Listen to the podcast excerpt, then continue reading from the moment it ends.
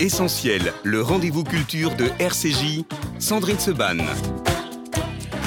Bonjour à tous, merci d'être avec nous. Et dans Essentiel, aujourd'hui, on va parler euh, de ce livre, Jai Cooper, Police judiciaire. Ça vient de paraître aux éditions Marais. Et derrière Jai Cooper, il y a euh, deux auteurs, deux hommes, Pierre et Guillaume. Bonjour. Bonjour. Vous êtes chef d'un groupe d'enquête de la police judiciaire. Je me suis laissé dire que vous êtes le grand cador de la PJ parisienne. Vrai. Euh, soyez pas modeste. Possible. Possible, très bien. Et Alexandre Fouchard, bonjour. Bonjour. Elle a une très belle carrière aussi euh, dans la police et vous êtes aujourd'hui euh, au cabinet du directeur général de la police au ministère de l'Intérieur. C'est là que vous faites un petit peu moins de terrain? Euh, oui, Ouais. c'est vrai. oui. Ça vous manque? Parfois, Parfois. ça manque. ouais. Parfois. Pierrick, vous arriveriez, vous, à faire moins de terrain?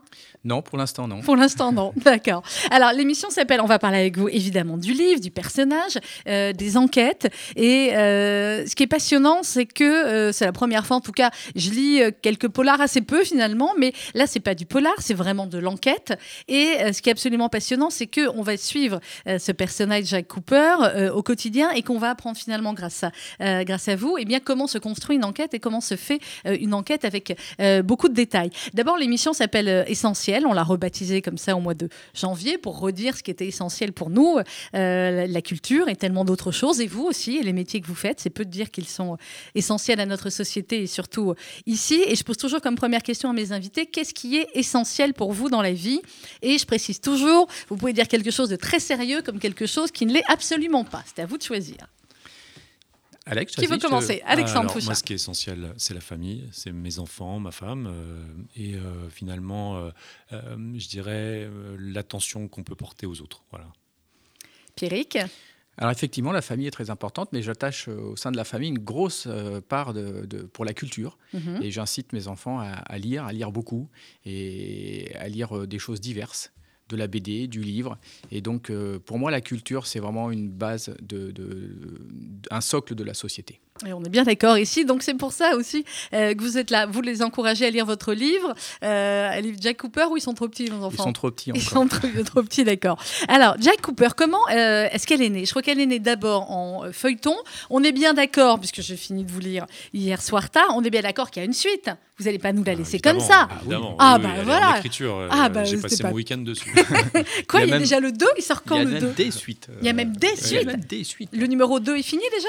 Il n'est pas fini, mais pas loin. Ouais, hein. c'est Vous pas il bien avancé. hein. Il est bien Bon. avancé. Euh, alors concrètement, qu'est-ce qui vous, comment vous êtes connus d'abord tous les deux et qu'est-ce qui vous a donné envie euh, d'écrire ensemble? Parce que des, euh, des flics, l'expression est affectueuse hein, ici, On qui bien. euh, voilà, bon très bien, des flics qui euh, écrivent, il y en a parfois pas mal, mais c'est souvent quand leur carrière est finie ou c'est souvent sur euh, d'autres thèmes. Là finalement, euh, vous écrivez sur ce qui fait votre quotidien, Pierrick, sur ce qui fait aussi en partie euh, le vôtre, Alexandre Fouchard. Donc comment vous êtes rencontrés tous les deux et comment l'envie d'écrire et de créer ce personnage est née Alors la rencontre, c'est simple. On était voisins d'amphi euh, à l'école des officiers de police. Mhm. Donc on a passé un an et demi euh, l'un à côté de l'autre euh, dans l'amphi. On a eu le temps de discuter. Ouais. Beaucoup travaillé. On a Pas eu le beaucoup temps de travaillé. beaucoup travailler, ouais. et, et une amitié est née de, de- de cette relation. Et puis on s'est jamais perdu tout au long de notre carrière. On a eu des parcours complètement euh, différents. Et Jai Cooper est né euh, il y a trois ans quand euh, un magazine féminin qui s'appelle Faust Magazine a décidé, euh, a été créé, et a décidé, nous a sollicité pour écrire des nouvelles policières. Et donc, bah, j'ai immédiatement appelé Alex, qui a répondu oui dans la seconde.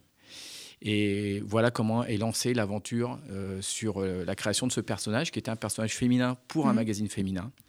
Et le fait que ce personnage féminin soit écrit par deux hommes, ça, ça, ça nous a vachement intéressés. Ça nous a, c'était une excellente aventure. Et ça a libéré peut-être notre, notre côté féminin à tous Ah les bah vous avez dû être femme dans une autre vie, hein, parce que c'est très très bien raconté, hein. ça c'est clair. Et alors vous, Alexandre Fouchard, vous aviez pensé à un moment donné à l'écriture Ou alors on écrit beaucoup quand on est flic, mais on écrit des rapports pas toujours très littéraires, on va dire.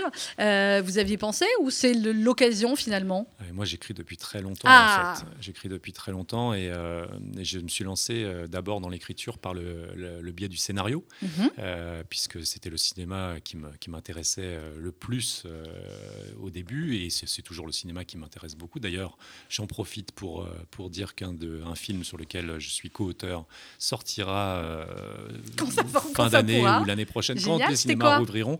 Et alors, ça s'appelle Le Petit Piaf, c'est Gérard Jugnot qui a la réalisation. Ouais. Et euh, c'est un film pour la famille, euh, toute la famille, puisque je vous ai dit que c'était essentiel pour moi la famille. Alors Mhm. c'était important d'écrire aussi pour ça. Donc Le Petit Piaf de Gérard Jugnot, écrit par Fabrice Braque, Serge Damadi et moi, et produit par Marc-Étienne Schwartz, euh, production voilà, qui sortira. Donc je suis euh, entré dans l'écriture il y a bien longtemps maintenant, et j'ai toujours écrit.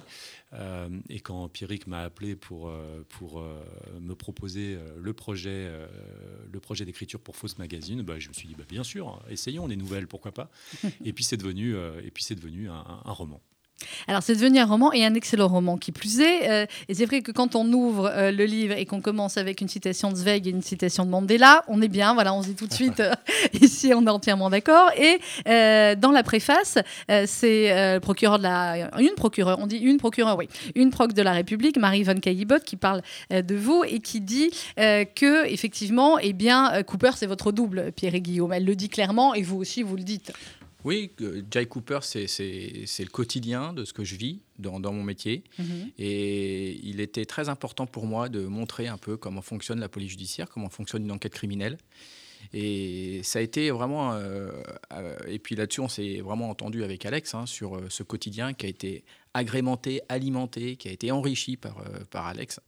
Et c'est vraiment, comme je disais, une aventure incroyable euh, de pouvoir raconter ce qu'on vit et, même en toute transparence, parce qu'en fait, les enquêtes qui sont menées par Jake, ce sont les enquêtes Ce sont des vraies enquêtes. vraies là. Il y a- enquêtes. Il y, a deux, trois enquêtes, en fait, surtout auxquelles on, on s'attache, que Ouais. Jack va, va mener, deux grandes. Ce ne sont pas des vraies enquêtes, ou alors c'est des vraies que vous, vous avez repris quelques éléments. Il y, a euh, des, il y a des éléments vrais dans, dans Mm. l'histoire, et puis après, il y a euh, agrémenté par d'autres éléments, d'autres enquêtes, en fait. hein. Mais oui, oui, ça, peut, ça peut être complètement des enquêtes qui puissent être menées par nous, ouais, complètement. ouais. Que- Même question à tous les deux. Qu'est-ce qui vous a donné envie euh, de faire ce métier, Alexandre Fouchard? Euh, moi, je, je- je suis euh, allergique à toute forme d'injustice, en fait. Mhm. Euh, J'ai toujours, depuis tout petit, je crois, détesté euh, qu'un fort euh, brime un faible, que, que l'injustice puisse exister, tout simplement. Et, euh, et euh, je dois dire que les, les- les héros de cinéma euh, policiers, de lecture aussi, je suis un gros lecteur, et Pierrick a raison, il faut souligner que la culture comme étant Mm. une- un socle solide euh, donc euh, je suis devenu policier parce que je suis attaché aux libertés en fait. C'est vraiment ça mon, le message finalement. Et je suis policier et humaniste. Et euh, on peut l'être. Euh, bien sûr, euh, bah, tout n'est pas rose toujours. Les, les- les- les questions qui se posent dans un métier comme le nôtre sont très complexes. Et euh, il faut la regarder, cette complexité. Euh, donc euh, je suis devenu policier, oui, parce que, parce que la liberté c'est important. Et puis parce que chacun a le droit de jouir de sa liberté et de respecter celle des autres. Et je voulais être le protecteur de ça en fait, Mm. tout simplement. il y, a- il y en avait dans votre famille? Pas du tout. Pas du tout. Pas du tout, mais vraiment, je, suis- je crois bien êtes être le premier de la policier de la lignée. Moi, il y avait plutôt des profs Ouais. et, et des toubibs. Donc, euh, Bon, bah, c'est bien aussi. hein. voilà. Ce ne sont que des métiers qui servent l'État hein, et Ça, qui servent la société. On est bien Bon, d'accord. j'ai raté le concours de médecine, je dois dire, quand même. Bah. Je, je- je le confesse ici, mais, euh, mais j'ai quand même réussi celui de policier, alors ça va. C'est quand même pas mal. Et vous, alors, euh, qu'est-ce qui vous a donné Alors, envie, Pierre et Guillaume Moi, je rends hommage à mon père, hein, Daniel Guillaume, Oui, qui oui. était policier, hein, qui, a, qui a fait une grande carrière, qui a, qui a été à la BRB à Paris, qui a été à la BRB, c'est Brigade de répression du banditisme. mmh, Mhm. qui a été à l'Office central des stupes pendant Mhm. la, la grande enquête sur la French Connection. Ah, ouais. donc qui était une des plus grosses enquêtes de trafic de stupéfiants en France, hein, à la fin des, des années euh, 60 et début des années 70, et, et qui a terminé sa carrière en tant que commandant de police, chef d'une section criminelle à la PJ Rennes. Donc, euh, il il y a croisé tout un tas de, de- de grandes personnalités policières. Et moi, j'ai vécu dans ce monde de la police judiciaire depuis que je suis tout petit. Donc, je ne pouvais pas faire un Vous autre pouviez métier. pas sortir. Bah, vous auriez pu justement au contraire sortir parce que quand on lit le livre, euh, et c'est ce qui est aussi extrêmement euh, important et attachant, et on va en parler, les difficultés de, de votre héroïne, Jack Cooper, dans, euh, dans sa vie personnelle, dans sa vie avec son mari, avec ses enfants. Ce sont les difficultés, on imagine bien effectivement que vous vivez tous en tant que, en tant que policier, mais vous, vous l'avez vécu aussi finalement en tant qu'enfant de policier. Ça aurait Exactement. pu vous faire dire, ben non, finalement, je veux pas, je vois pas assez mon père, ou euh, voilà, et finalement, euh, non. Finalement, non. Et j'ai mis du temps à, avouer à mon père que je voulais faire le métier qu'il faisait. Mmh. Parce que ah, il était fier, j'imagine. Il était fier, très fier. Mais il s'imaginait pas que euh, je puisse faire le même métier que lui. Et surtout, je ne sais pas s'il en avait vraiment l'envie au départ. Euh, donc ça, c'est un paramètre important dans ma vie et ce qui a fait que euh, ça a traîné un peu les études. et donc du coup, j'ai pris mon temps pour lui annoncer. Vous avez fait du droit avant Non, j'ai fait de l'économie, moi. Vous avez fait de l'économie, ah oui. Donc du coup, vous êtes dit, on va, voilà. Oui, j'ai fait de l'économie. Et enfin voilà. Et alors je ne regrette. Alors je remercie mon père pour avoir donné l'envie de faire ce métier-là. Je remercie l'institution policière de m'avoir permis de faire ce métier-là, parce que c'est une aventure incroyable au quotidien, parce que c'est un métier extraordinaire et parce que tous les matins, je vais en sifflant et en courant au travail. je comprends. Moi aussi, enfin, je siffle, je cours moins que vous, mais, euh, mais, euh, c'est pareil, c'est évident. Alors, venons-en à, notre ami euh, Jack Cooper. au début aussi, dans le, dans le préambule, le préambule raconte comment vous êtes rencontrés, ce qu'on vient d'expliquer. Et il dit aussi que vous êtes passionné par votre métier, ça on l'a bien compris, que vous vous livrez un travail d'écriture dont l'objectif est de révéler l'utilité sociale de leur profession, son humanité, mais aussi sa pardon. Sur l'utilité sociale du rôle, évidemment, évidemment des, policiers, c'est extrêmement important. Et on a l'impression qu'aujourd'hui, c'est une, euh, c'est un aspect du métier qu'on a, en tout cas, qu'une partie de la société a oublié pour ne se focaliser que sur l'aspect répressif. Euh, c'était important pour vous aussi de, voilà, de rappeler l'utilité sociale, comme vous l'avez dit dès le début. Oui, absolument. Ben, c'est, une des faces du métier qui, est indissociable de ce métier. On ne peut pas imaginer concevoir une police uniquement répressive, et puis ça n'aurait pas beaucoup de sens dans, une, dans un pays libre. Oui, dans une démocratie. Et, euh, et c'est vrai que c'est important de rappeler que tous les jours, euh, les policiers sont bah, invisibles hein, et font un métier bah, d'aide, réellement d'aide aux plus, aux plus fragiles, aux plus faibles. Et pour nous, c'était vraiment important de souligner qu'un travail de police judiciaire, c'est avant tout un travail de défense des droits des victimes, mhm. c'est-à-dire des gens qui sont, qui sont attaqués, qui sont battus, qui se, qui sont dans la difficulté, qui sont souvent les plus fragiles aussi, il hein, faut, faut, faut, le rappeler. Euh, et euh, bah, cette dimension sociale de la police, c'est une dimension très importante. Euh, moi, j'ai toujours pensé que c'était un, rôle qui avait au moins autant de poids que, que, que, les, autres. Bien sûr. Et, et bah, c'était important de revenir là-dessus avec l'action qui va avec la police judiciaire et avec les enquêtes, avec toute la curiosité que ça génère. Et par-dessus ça, on avait envie aussi de, de euh, de, rencontrer le fantasme de police qu'on peut avoir parce que euh, les films, parce que euh, les lectures, et de ramener ça à quelque chose de plus réel. Donc, ce que vous disiez en introduction est très juste. C'est pas un polar classique, c'est plus une immersion avec une envie de prendre le lecteur pour quelqu'un d'intelligent et, qui a le droit de savoir comment ça se passe réellement. Mm. du coup, ça a été un peu notre intention sur ce, sur ce projet. Alors, du coup, effectivement, c'est très bien expliqué et on est au cœur avec Jack Cooper avec son équipe. Euh, alors j'imagine que dans l'équipe, ils sont je ne sais plus combien, 6 hein, ou 7, euh, que des hommes, et c'est elle qui dirige, on adore ça. effectivement, elle, avec des personnalités extrêmement diverses et avec aussi, comme vous le dites, une, une méthode de management un peu plus originale qui est peut-être, j'imagine, un petit peu la vôtre.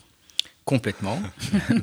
la méthode de management, c'est la méthode positive et participative qui est tournée vers le présent et l'avenir et non pas vers euh, cette euh, nostalgie du passé que puissent avoir euh, certains policiers, de la police judiciaire ou autres, en disant que la police était plus facile avant et qu'aujourd'hui on n'y arrive pas. Non, on y arrive encore à faire de la police, on arrive encore à faire des enquêtes et on les mène encore brillamment comme, nos aînés en fait. Donc tout ça, c'est très important de mettre en avant en fait la façon dont on gère une équipe sur des enquêtes criminelles et que cette façon en fait, elle est tournée vers l'avenir il faut avancer tout le temps, tout le temps, tout le temps, tout le temps, tout le temps. Il est incroyable parce que ouais, voilà, ça aussi, ça a été euh, l'occasion de, nous rencontrer parce que dans mon précédent métier, j'étais euh, chef d'un hein. département. Oui, oui, j'ai un peu la bougeotte, mais j'étais détaché euh, dans un institut de, formation à la gestion de crise et j'étais chef mhm. d'un département risque et crise pour les services du Premier ministre il y a encore quelques temps. Et j'ai découvert qu'en fait, Pierrick mettait en œuvre instinctivement des tas de méthodologies qui relèvent de ce qu'on appelle les compétences non techniques, c'est-à-dire comment mhm. on fait en gros pour euh, animer des équipes qui sont soumises à beaucoup de stress, à, beaucoup de, questions difficiles, compliquées, comment on fait travailler bien les gens ensemble? Et en fait, en en parlant, je me suis rendu compte bah, qu'instinctivement, naturellement, ils mettaient en place ce genre de, de méthodes, alors que moi, je, les enseignais euh, dans le cadre de, des formations que je conduisais euh, à des décideurs publics, privés, etc. Et j'ai trouvé ça extra de pouvoir transposer tout ce, tout ce, toutes ces connaissances, toutes ces choses-là à, bah, à l'histoire qu'on racontait et à mettre des mots dessus. Quoi vous parlez d'instinct, là c'est plus vers la, fin du livre, mais je vais noter là euh, la référence sur l'instinct et sur l'intuition. Euh, est-ce qu'un bon flic, je pose la question à tous les deux, c'est forcément quelqu'un qui a une intuition avant les autres euh, ou pas? Et à un moment donné, effectivement, il y a une, discussion entre deux des personnages sur les histoires, les, les, écoles de psychologues américains spécialistes des questions cognitives qui se sont longtemps titillés sur l'existence et la valeur de l'intuition. Et certains disent les décisions intuitives, c'était des coups de chance. Vous, vous dites quoi? Moi, je dis que c'est de la création, en fait. Mmh. Parce qu'un un bon policier, avant d'avoir de l'instinct, alors vous pouvez appeler ça l'instinct, le karma, la bonne étoile, ce que vous voulez. Mais en tout cas, un bon policier, c'est quelqu'un qui, déjà, sait bien travailler, qui est besogneux, qui est disponible, qui, qui, qui va aller à fond jusqu'au bout sur ses enquêtes, faut qu'il soit jusqu'au boutiste. Mais ce qui fait la différence, c'est son esprit créatif. Mmh. Est-ce que, dans une enquête, il est capable d'apporter dans le cadre légal qui est celui de la législation française, est-ce qu'il est capable d'apporter quelque chose de différent, une vision différente, un indice différent? Est-ce qu'il est capable de, euh, et on le montre très bien par exemple dans le Jay Cooper, de réfléchir différemment de, que, euh, que, des courants qui sont diffusés par son institution et mhm. notamment par ses aînés? Voilà. Et c'est son esprit créatif qui va sortir du lot. Et un bon policier, il va avoir toutes les qualités des autres avec un bon esprit créatif. en plus. Alexandre, c'est ça? Ah, Moi, je pense que euh, je, suis, je, suis, tenté quand même de, me rapporter à ce qui est documenté d'un mhm. point de vue scientifique, c'est-à-dire l'intuition, c'est quelque chose qui a été gratouillé quand même par, par beaucoup de disciplines euh, aujourd'hui. Euh, je crois à l'intuition beaucoup, mais dans des certaines conditions. Mhm. C'est-à-dire que effectivement, Pierrick, je pense, je crois beaucoup au fait qu'il ait de l'intuition. Il appelle ça de la créativité, mais pourquoi? Parce qu'il est dans un, dans un contexte assez régulier. Il le connaît bien, il mhm. connaît bien son contexte, et il il a euh, des repères, des points de repère, et puis bah, quand euh, par hasard des points de repère sont pas là, alors je pense que son cerveau euh, lui, lui sonne l'alarme en lui disant attends il y a quelque chose qui va pas. Alors il sait pas forcément ce que c'est là tout de suite, mais en grattant, en étant créatif, alors il va trouver des solutions. Jack c'est la même chose, et je dirais que c'est la même chose dans, plein de métiers où il y a besoin d'entraînement, où il y a mm. besoin de travailler beaucoup, d'être besogneux comme, mm-hmm. comme, comme Pierrick le dit. donc oui, en police judiciaire, je crois, je crois beaucoup à l'intuition, mais attention, l'intuition c'est pas la magie quoi. Oui, il y a le travail derrière, mais ça demande, pour être intuitif à un moment donné dans, un, dans une discipline, je crois qu'il faut beaucoup travailler, euh, beaucoup se documenter, beaucoup apprendre et être ouvert, être curieux toujours à la nouveauté, euh, être vraiment bah, connecté au monde, quoi, en fait. Et euh, l'ouverture d'esprit, c'est hyper important. C'est ça, c'est ça l'ouverture d'esprit. Et comme tu disais très justement, on est dans une institution qui est une institution de rigueur, une institution de règles, de normes, qui dit le, la loi, quoi, et qui, et du coup, la difficulté qu'on peut ressentir quand on est policier, c'est justement de faire avec cette norme, avec cette règle, et puis de pouvoir avoir cet espace de créativité pour être, pour proposer des choses, pour être, pour faire avancer, pour regarder devant, comme disait Pierrick tout à l'heure. C'est hyper intéressant de travailler sur les enquêtes criminelles parce que ça, ça vous ouvre l'esprit et vous devez avoir l'esprit ouvert. Mmh, forcément. que quand vous travaillez sur des enquêtes criminelles, c'est ce qu'on a voulu montrer dans le JIC, un coup, vous travaillez, ça, ça, touche toutes les couches de la population. Les riches, les pauvres, les, les ceux qui sont d'origine différente de la nôtre, tout, tout le monde. Euh, ceux qui se droguent, ceux qui ne se droguent pas, ceux qui vendent des armes, ceux qui ne vendent pas d'armes, enfin voilà. Et en fait, vous ne pouvez pas imaginer la richesse que vous emmagasinez au fur et à mesure des années en travaillant sur les enquêtes criminelles. Et cette richesse, en fait, il faut qu'elle vous apprenne à avoir une ouverture d'esprit. Et cette ouverture d'esprit vous permet de sortir des cadres qui sont habituels de l'enquête que nous, que nous menons depuis des années. C'est-à-dire qu'on vous explique, par exemple, euh, je peux dire n'importe quoi, mais euh, voilà, sur une enquête criminelle, il y a un homicide dans une rue, il faut prendre les immatriculations de toutes les voitures qui sont stationnées dans, la, rue. Mmh. Eh bien, pourquoi on ferait ça en fait? Pourquoi on ne ferait pas autre chose? Réfléchissons à pouvoir faire autre chose. Parce que faire ça, c'est rentrer dans le cadre. Est-ce que mhm. c'est opportun sur, sur cette enquête-là ou est-ce que ça ne l'est pas? Si ça ne l'est pas, on fait autre chose. c'est les théories de l'escargot aussi que vous racontez au Alors, la théorie de l'escargot, nous, c'est la théorie de l'escargot inversé, en fait. Hein. C'est-à-dire que la théorie de l'escargot, c'est de, de, partir du plus loin de la scène de crime et de se rapprocher le mhm. plus possible de la scène de crime. indices, pour, trouver des indices. Et vous êtes, moi j'ai remarqué au fur et à mesure des années qu'en fait, vous, vous rentrez dans un effet tunnel. Et le bout de cet effet tunnel, c'est le cadavre, une douille, une trace de sang, une arme ensanglantée qui est au milieu de la scène de crime. Et en fait, il faut faire l'inverse en fait. Il faut regarder beaucoup plus loin que la scène de crime. Ah, ça, c'est intéressant. Quand Pierre m'a expliqué oui, oui, ce qu'il faisait. C'est ce, qui arrive avec Jake dans les premières pages du livre. C'était intéressant. Combien de fois on a résolu des enquêtes parce que En fait, c'est simple. Quand vous arrivez sur une scène de crime, elle est matérialisée, la scène de crime. C'est-à-dire que les premiers policiers intervenants, ils arrivent et ils mettent ce qu'on appelle Ils la rubalise. ouais. voyez? Donc, ils mettent cette rubalise. Et bien, instinctivement, vous rentrez dans la- à l'intérieur de cette rubalise et votre regardez pas ce esprit, y a exactement, Ouais. il s'est bloqué, il a, il a décidé que la scène de crime, Mm. c'est celle-là. Alors que ça se trouve, elle est ailleurs. Alors, ça se trouve, elle est ailleurs. On va marquer une petite pause et on se retrouve juste après avec mes deux invités. Ce matin, Pierre Guillaume et Alexandre Fouchard, Jai Cooper, polyjudiciaire, c'est aux éditions Mareuil Édition. À tout de suite.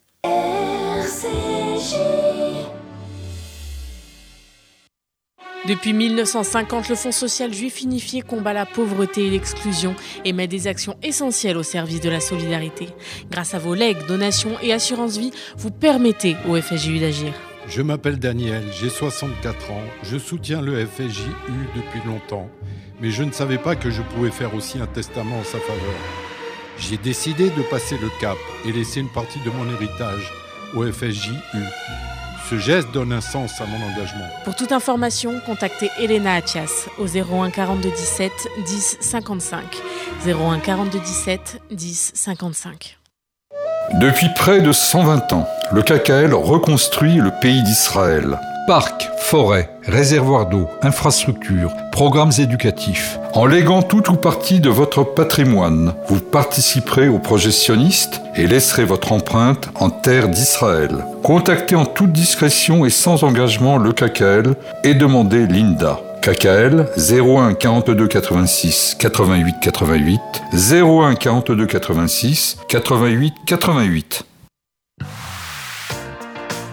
Jeudi 15 avril à 13h, émission Histoire d'un discours. Maxime Dian et Sacha Partouche reçoivent Simon Serroussi, porte-parole de l'ambassade d'Israël en France, pour le discours de David Ben Gurion du 14 mai 1948 sur RCJ. Merci d'écouter RCJ.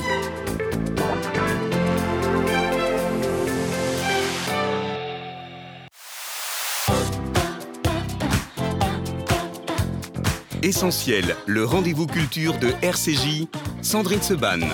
Et on parle ce matin de Jack Cooper, polyjudiciaire. C'est aux éditions Mareuil Audition. On en parle avec euh, les deux auteurs, Pierre et Guillaume, chef d'un groupe d'enquête de la polyjudiciaire de Paris, et Alexandre Fouchard, qui est au cabinet du directeur général de la police au ministère de l'Intérieur.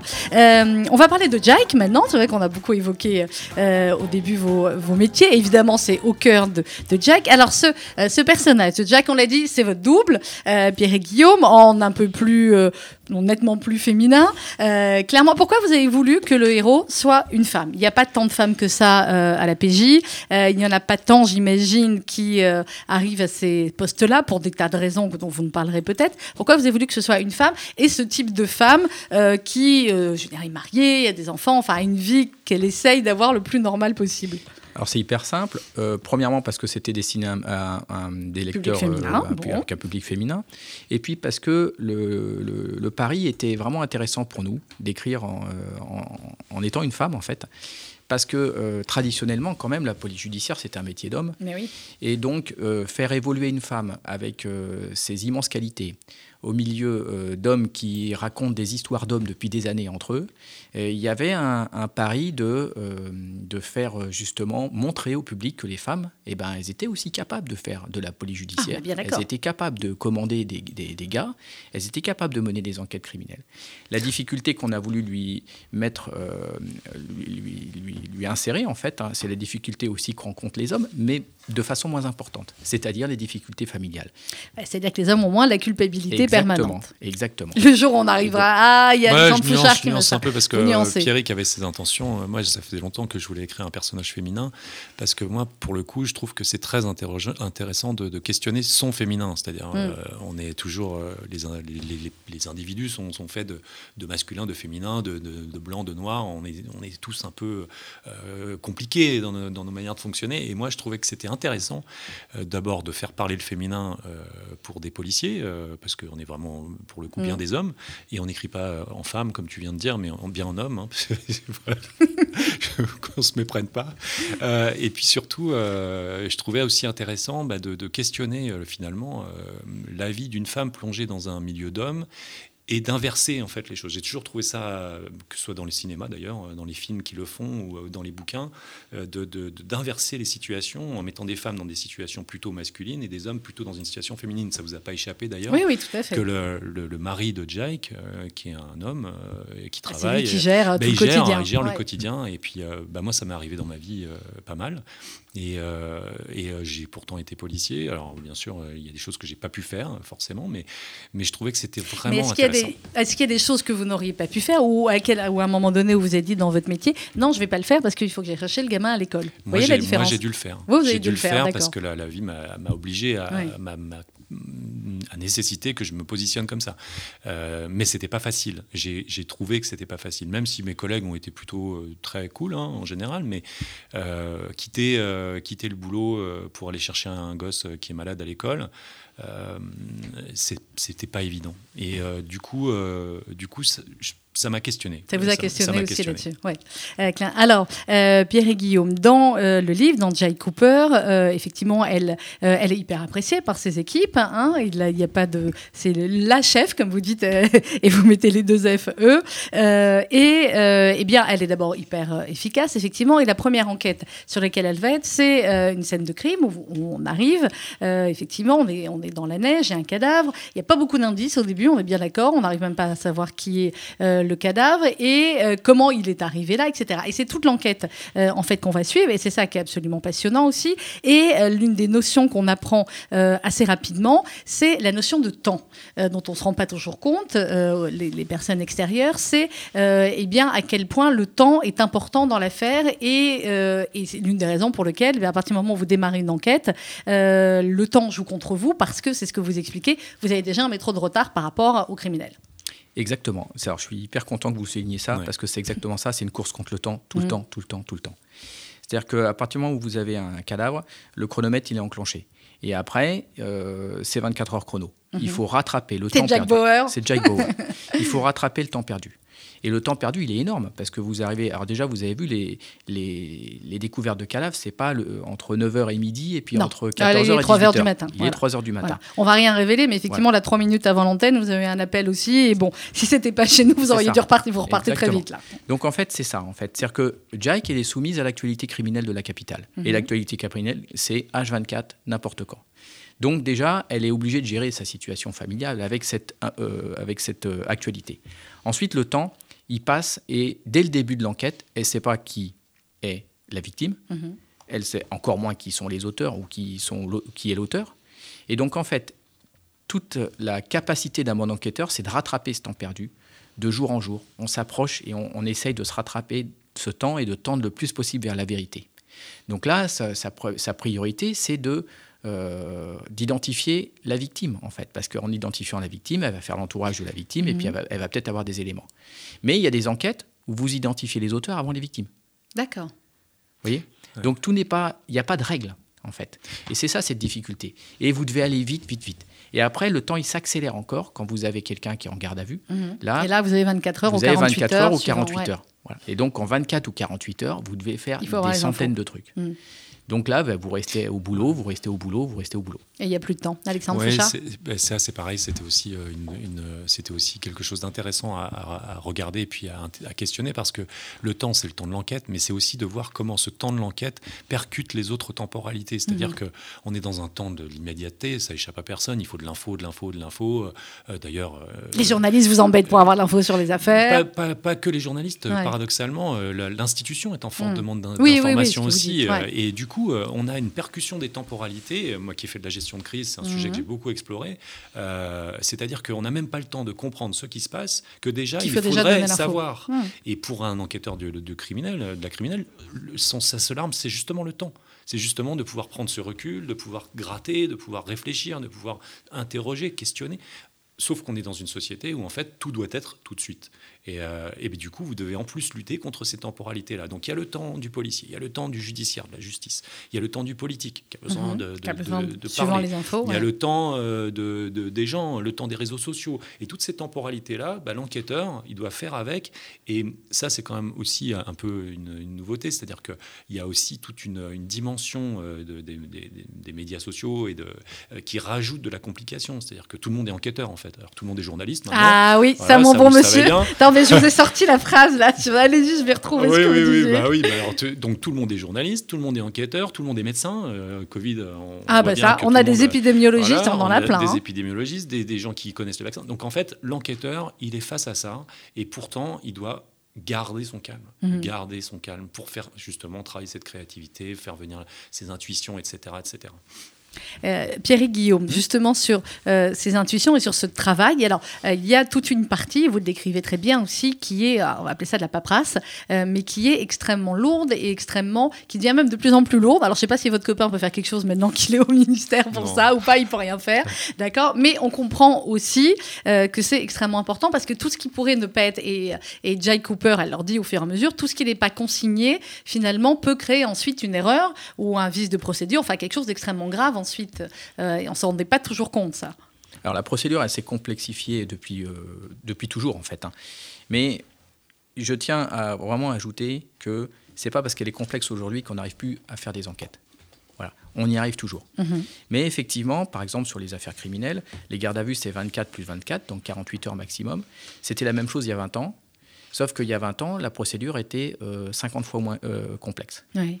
Donc en fait, on vous a rajouté, on nous a rajouté dans ce créneau des 24 heures plus 24 heures, des dizaines de choses à faire, des dizaines d'avis. Alors des fois, c'est les- les- les- on peut imaginer que ça puisse être un coup de fil et que c'est pas, c'est pas, ça, ça va vite.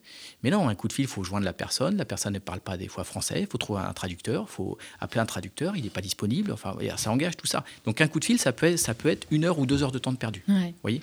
Par exemple, aujourd'hui, on, on travaille beaucoup sur les recherches vidéo. C'est-à-dire que moi, sur les je- caméras de sur les surveillance, caméras là, c'est très important dans Voilà. le livre aussi à très plusieurs important. reprises. Ouais. Le- les, les caméras de surveillance, la téléphonie, tout ça, c'est important. Il y a 20 ans, quand je suis rentré dans la police, il n'y avait pas de caméra de vidéo. Non, et pas de euh, Il téléphone n'y avait pas de portable. téléphone portable, il n'y avait rien. Donc là, dans les tranches de 24 heures, vous devez rechercher les images, trouver les images, exploiter les images, regarder les images. Et tout ça, ça sera- c'est du travail qui se rajoute d'année en année, d'année en année. Donc ça veut dire que sur une tranche de 24 heures, maintenant, euh, bah, vous rentrez plus chez vous à 19h30, vous rentrez chez vous à 23h30, Mhm. et vous, une fois de plus, vous ne voyez pas votre famille le soir, vous ne voyez pas votre famille Et le vous matin. enchaînez tout des ça. fois à 4 Et heures vous- du matin et pour vous euh, enchaînez à 4 heures du perquisition. matin. Et parfois, c'est bien montré aussi dans le livre, Mm. c'est-à-dire que vous êtes sur une enquête et puis en fait, il y a une autre qui tombe. Ouais. Vous êtes aussi de permanence. Il y a un moment donné, effectivement, où euh, voilà, à- ils en sont à trois semaines non-stop, l'équipe, ils devraient s'arrêter, et puis Et hop, ça bon, enchaîne. ça retombe. Voilà. Euh, sur, le, sur le travail, exactement, j'ai retrouvé la, la citation, comme dit Jack, dans mon travail, et les gens essaient toujours de me donner des conseils. Est-ce que vous expliquez à votre dentiste comment vous soignez une dent? Je le dis tout le temps, ça, ça c'est mon grand truc. Ou à votre garagiste comment réparer les freins? Non, jamais, etc. Donc merci d'arrêter de me dire comment un- faire mon travail. C'est un hommage à Southland. la Eh bien, je l'ai pas vu. Mais alors voilà, du Voilà. coup, je vais la revoir parce que cette phrase, c'est la mienne aussi. Euh, plus sérieusement, Alexandre Fouchard, vous qui êtes aussi maintenant aussi un petit peu du côté des politiques, on est d'accord. Est-ce que, euh, est-ce que finalement, c'est parfois un peu complexe d'avoir euh, les, pressions des politiques sur certaines affaires, pas sur toutes, mais on sait qu'il y a certaines affaires où effectivement, euh, bah, l'opinion publique, certaines affaires particulièrement douloureuses, où l'opinion publique veut trouver le coupable rapidement et où du coup, effectivement, bah, voilà, les, politiques redonnent de, la pression et il, il faut temporiser. Alors, d'abord, je ne suis pas à un niveau hiérarchique suffisant pour éprouver cette pression réellement. Il y a, des- il y a un tas de couches entre, entre moi et, et le niveau politique. Par contre, ce que je peux observer, et je l'ai pu l'observer dans mes métiers précédents, c'est que ce besoin d'information euh, que tout le monde, euh, que tout le monde a, euh, il est, de, il est plus, de plus en plus fort quand les événements sont saillants et quand ils, font, et quand ils créent de l'émotion. Euh, la question de la, de- du positionnement de l'enquêteur, c'est justement de se positionner par rapport à cette émotion collective et à sa propre émotion. Euh, le politique, c'est le politique, il a son temps, il a son mode de communication, etc. Euh, Pierrick peut-être euh, en parlera, mais je ne suis pas sûr d'ailleurs que- que- qu'il l'ait vécu réellement. Je pense qu'on arrive quand même, quand on est euh, directeur d'enquête, en lien avec le procureur de la République, parce qu'il ne faut pas oublier, Bien sûr. euh, on a ce soutien-là, ouais. on n'est pas tout seul. Euh, on arrive quand même à, à mettre à distance euh, ce genre de, de pression. Ce qui est difficile, c'est que bah, quand, quand on a une, un remous médiatique autour d'une affaire qu'on traite en direct, ça génère pas une, une- comment dire, une forme de, de, de- de paix et de, et de et comment dire, de tranquillité qui, qui sont nécessaires pour qu'on puisse travailler sereinement. Quoi. On a besoin de sérénité quand on fait une enquête.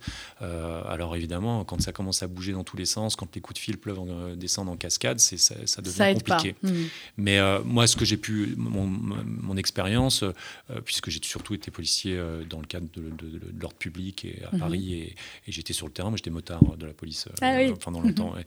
Euh, c'est surtout bah, sur, des, sur des événements de voie publique majeurs que ça peut être plutôt compliqué, où il y a une demande de renseignement.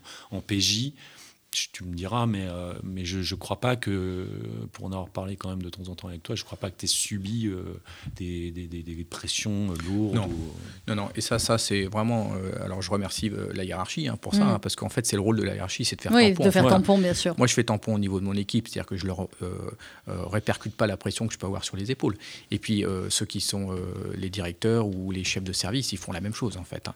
Donc, euh, et c'est tout- toute l'idée de, de Jay Cooper, c'est de faire confiance aux gens. Si vous mettez la pression aux gens, vous, infantilisez, vous les infantilisez, vous les déresponsabilisez. Libérez-les, libérez leur esprit créatif et vous optimisez leurs compétences. Et vous, et vous leur parlez en adulte.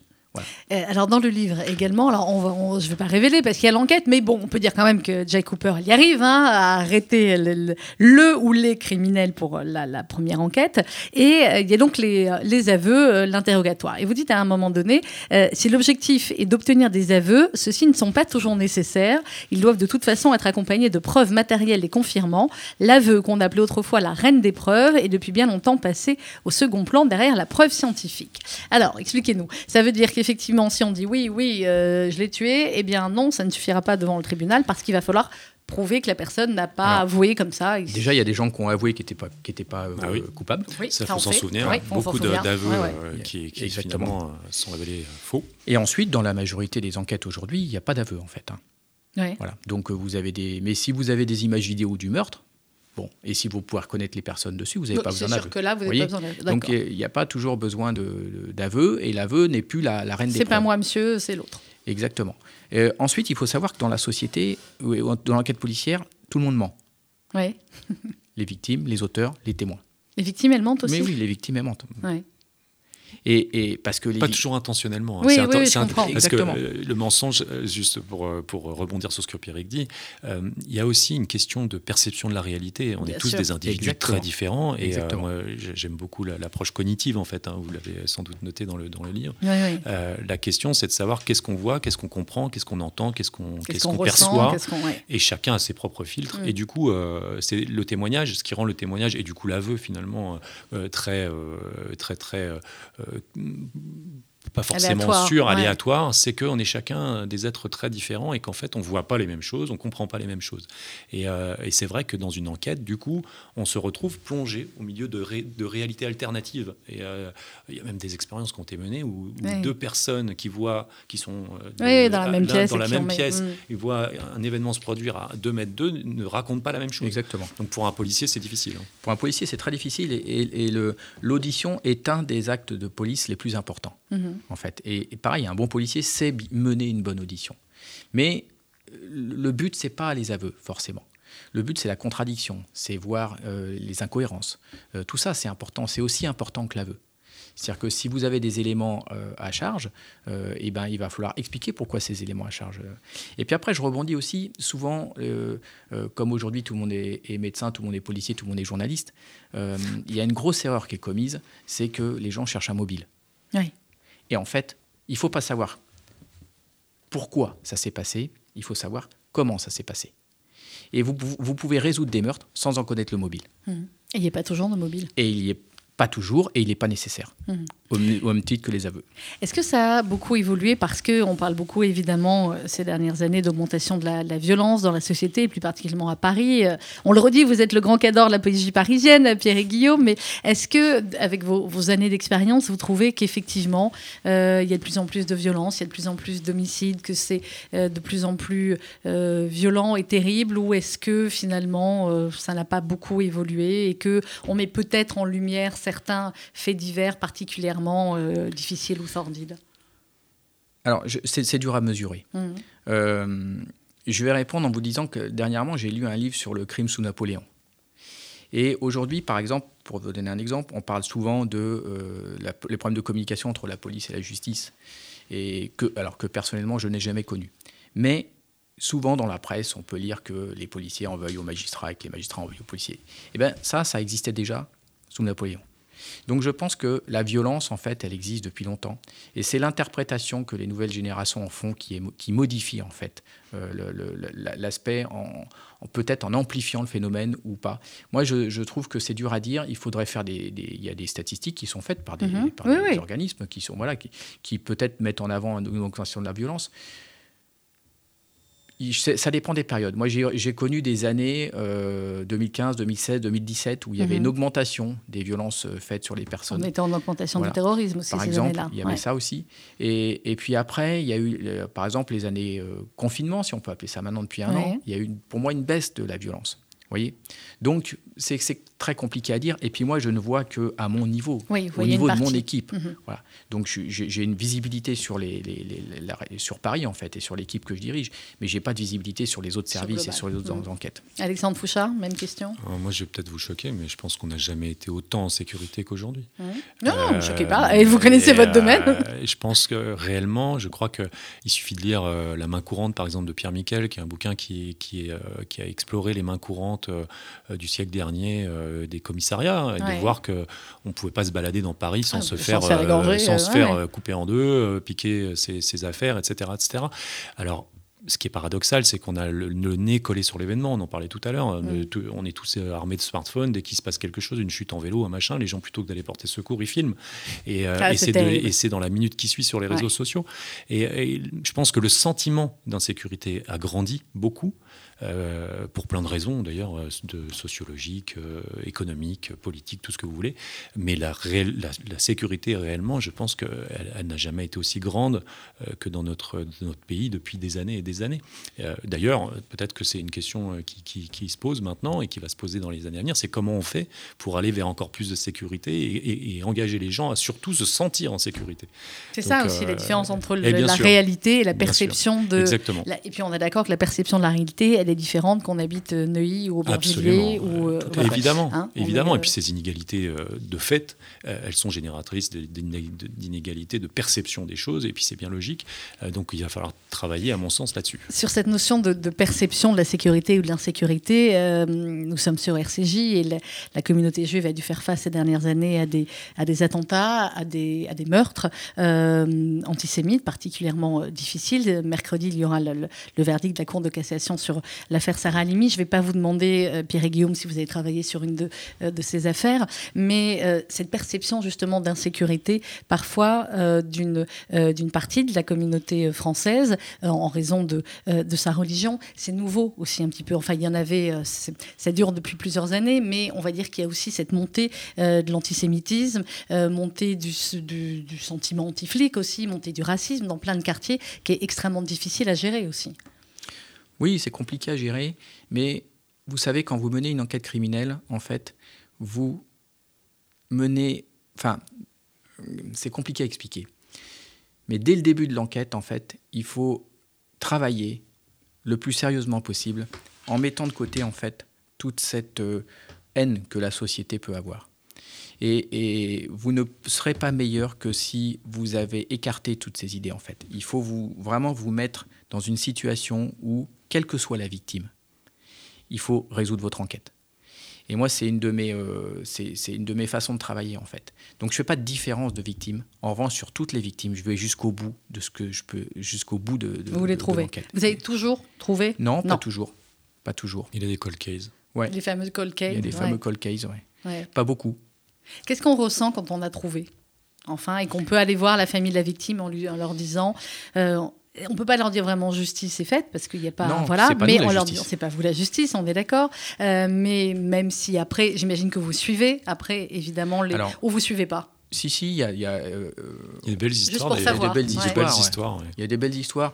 Déjà, on est en relation avec les familles des victimes constamment et on les, sans, on les, on les soutient en fait. Hum, bien sûr Donc, euh, nous, on les reçoit, on les reçoit au service. euh, Et ce, que je- et- et ce Allez-y, qui est important de dire, c'est que quelles que soient les victimes, c'est-à-dire que vraiment, pour en avoir longuement parlé avec Pierrick, c'est ça qui est vraiment intéressant aussi, c'est qu'il faut sortir de cette idée qu'il y a des victimes, il y a des catégories de victimes. Non, non, vous pouvez avoir des familles de victimes extrêmement misérables, extrêmement même, dont certains membres peuvent être des délinquants oui eux-mêmes. bien sûr Euh, et euh, ça ne fait aucune différence. C'est ça que je trouve euh, ça, formidable dans cette démarche. C'est que finalement, quand Pierrick dit bah, on met la, la haine de la société de côté et on se concentre sur euh, la victime pour aller euh, euh, essayer de sauver l'essentiel, c'est-à-dire la vérité, la recherche de vérité et le- rétablir la justice, l'équité, eh bien, je trouve que ça, c'est vraiment, c'était- c'est vraiment intéressant. Quoi. Pierre et Guillaume? Dans les suites de Jake, vous verrez. Hum. euh, ah bah j'attends mais il y a tout un travail du policier que les gens ne connaissent pas. Ouais. Les victimes, on les reçoit. Euh, les victimes, on reçoit leurs enfants, on reçoit leurs familles, on discute longuement avec eux, on passe des heures à faire ça. On, les, on, on a des communications téléphoniques avec euh, les familles des victimes. Euh, donc il y a tout un travail qu'on fait qui, qui, qui est complètement inaperçu en fait. hein. Et, et ça, c'est c'est très important parce que parce qu'en fait, une fois que vous avez un traumatisme dans une famille, la famille, elle attend que la République donne une réponse à ce traumatisme. Alors la première réponse, c'est de savoir qui a créé ce, traumatisme, et la Mhm. deuxième réponse, c'est comment va être jugée la personne qui a créé ce traumatisme. Et en fait, moi, je suis dans la première phase, en fait. Donc, euh, donc euh, je les soutiens, je les appelle, quelle que soit leur origine, quel que soit leur âge, quel que soit leur passé. Voilà. Et c'est et c'est ça l'idée d'une police républicaine, en fait. C'est compliqué tous les jours. Euh, je pose la même question à tous les deux. Est-ce qu'il y a des jours où vous vous dites, tiens, cette enquête, j'aurais préféré ne pas avoir à la faire parce que parce que c'est dur, parce que c'est c'est des enquêtes qui touchent des personnes particulièrement fragiles, des enfants, des personnes âgées, je sais pas. C'est compliqué parce que vous aimeriez ne pas travailler sur les enquêtes que, sur lesquelles vous avez travaillé, en fait. hein. Donc euh, oui, mais, mais en fait, c'est c'est votre objet de travail, l'enquête. Donc euh, le traumatisme dans la famille, c'est ce pourquoi vous êtes policier. Donc à partir du moment où vous, euh, êtes saisi, vous êtes chargé d'une enquête, il faut aller jusqu'au bout. Et puis il ne faut pas regarder derrière vous, en fait, il faut regarder devant. Voilà. Qu'est-ce que je peux apporter à cette famille? Qu'est-ce que je peux apporter à la société? Qu'est-ce que cette famille est en droit d'avoir une réponse de la République? Comment je peux le faire? Alexandre Fouchard Bah, c'est- Moi, j'ai fait des enquêtes au tout début de ma carrière, des petites enquêtes de proximité dans un commissariat. Et euh, moi, j'étais un peu trop empathique, en fait, pour, euh, pour les enquêtes. C'est-à-dire empathique, mais euh, de tous les côtés. hein. C'est-à-dire Oui, oui, je empathique avec les victimes, empathique avec les mises en cause, empathique. et euh, finalement, cette empathie qui servait une forme de bah, d'accessibilité aussi euh, du, du policier servait pas forcément l'enquête. Et comme dit Pierrick, l'enquête c'est l'objet euh, de travail. Et je pense qu'il a le bon positionnement justement. C'est pour ça que c'était intéressant de bosser Oui, ensemble oui, parce mais bien que sûr. Vous avez écrit comment d'ailleurs? Vous avez écrit à ah, quatre ça, mains ou ça- chacun ah, C'était très intéressant. Moi, j'ai déjà écrit avec d'autres euh, d'autres Mhm. gens euh, en- dans les scénarios, etc. Et là, pour le coup, euh, Pierrick a, a proposé, euh, finalement, c'est lui qui faisait le premier jet, notamment sur les dynamiques d'enquête, euh, les histoires euh, vraiment judiciaires. Et moi, j'ai fait l'arrangement. C'est-à-dire, j'ai fait la- la- j'ai construit euh, La mise en plus musique, euh, la, ouais. la mise en musique, la dramaturgie qui va autour, euh, un petit peu les personnages. Et puis, on a discuté, on a échangé. Et puis, ça s'est fait très simplement. Oui, parce que là, on n'a pas l'impression du tout que vous êtes deux hein, à avoir Bah écrit non, le livre. non, bien sûr. Et puis, euh, il n'y avait pas de guerre d'ego, c'est-à-dire Ouais. qu'on n'est pas dans une logique. On est, après tout, on sait très bien où on en est, on sait très bien qui on est, euh, et, et D'où du on coup, vient. et surtout, Mhm. on s'est amusé en fait. Mais oui, C'est- ça le sent, secret oui, du oui, truc, bah, c'est euh, aussi de s'amuser, voilà. Mais, euh, oui, euh, on a, on a pris autant de plaisir à les, à les écrire que les gens ont de plaisir à, Ah, à mais, les euh, lire, ces beaucoup, aventures, mais et oui. qu'on a de plaisir à les vivre. Exactement. Alors, il y a plusieurs enquêtes dans le livre. Il y en a une deuxième euh, aussi. On- C'est on important, va pas plusieurs parler-. Oui, c'est important. Plusieurs... Ben oui, parce que finalement, euh, comme, la, comme la première, je me suis dit, tiens, on est à la moitié du livre, elle est déjà quasiment Mm. résolue. Euh, C'est bizarre, parce qu'il y a un remboursement. Et non, en fait, c'est une autre enquête. Et ça montre bien qu'effectivement, ben, voilà, c'est... vous en avez fini une et on il y en a une autre qui démarre. On voulait casser un peu ce, ce rythme du roman policier français. Où vous Ouais, avez il y a toujours qu'une une enquête, un enquêteur, Ouais. une résolution, un, un auteur, et voilà. Et en fait, c'est pas du tout ça, en fait, parce que quand Non. on lit un roman policier, qu'on est policier, on se reconnaît pas. Donc nous, on voulait que les policiers Ouais, se reconnaissent. Et c'est quoi la meilleure série policière Et on va terminer là-dessus? Southland, Southland? Southland. Vous êtes d'accord, Alexandre Fouchard? Euh, oui, je suis d'accord. Et Navarro, non? Non, mais c'était bien pour l'époque. C'était bien, Navarro. Oui, c'était bien. Il faut pas. Il faut, voilà. Non, Je vous raconterai l'anecdote une pas- fois j'ai été porté plainte pour un petit truc au commissariat et où le type s'appelait Navarro. Oui, forcément, il y a toujours un- ah bah, il y a toujours- le nombre de bah, je Plein de policiers qui s'appellent Navarro. type, Mais oui, c'est clair. mais le nombre de vannes, c'est assez terrible. Merci beaucoup à tous les deux euh, d'être venus nous voir. Merci pour le livre, merci pour tout ce que vous faites euh, au quotidien pour euh, pour nous, particulièrement ici, de manière plus générale pour euh, pour la société française. Jack Cooper, Polyjudiciaire, c'est aux éditions Mareuil Éditions, une excellente maison d'édition, on le dit à chaque fois. Alexandre Fouchard, merci beaucoup. Merci Pierre et. Guillaume, merci, beaucoup. infiniment. On n'a pas pu mettre beaucoup de musique, on a été super bazar, un petit peu de Prince quand même. Voilà, parce qu'on Ah. peut aimer. euh, vous aimez le Prince, vous hein Ah oui, oui, beaucoup. Vous Ah, on est fans Mais vous avez, vous avez le droit de mettre la musique à fond avec les, les deux tons ou pas? Non, vous n'avez pas le droit. C'est devenu difficile, mais on a fait des choses quand même de ce genre-là. ouais, Bon, on le dira dans la prochaine émission. Vous reviendrez pour le numéro 2, vous nous raconterez. Et dans quelques instants, c'est RCJ Midi que vous allez retrouver avec Rudy Saada.